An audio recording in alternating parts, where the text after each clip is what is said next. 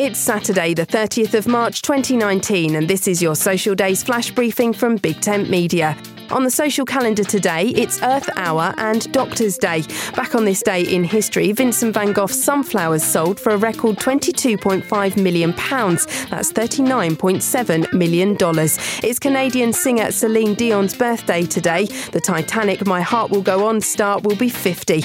It's also hashtag Saturday shout out time. So thank you to everyone who's been listening to Social Days so far. We're almost at the end of the very first month of this flash briefing, and it has been such a lot of fun to put together together and also to connect with some of you over on social media. So if you haven't already, do please um, look me up over on Twitter. My handle over there is at Big Tent Social. I'm tweeting all about social media and voice technology. Thanks so much for listening.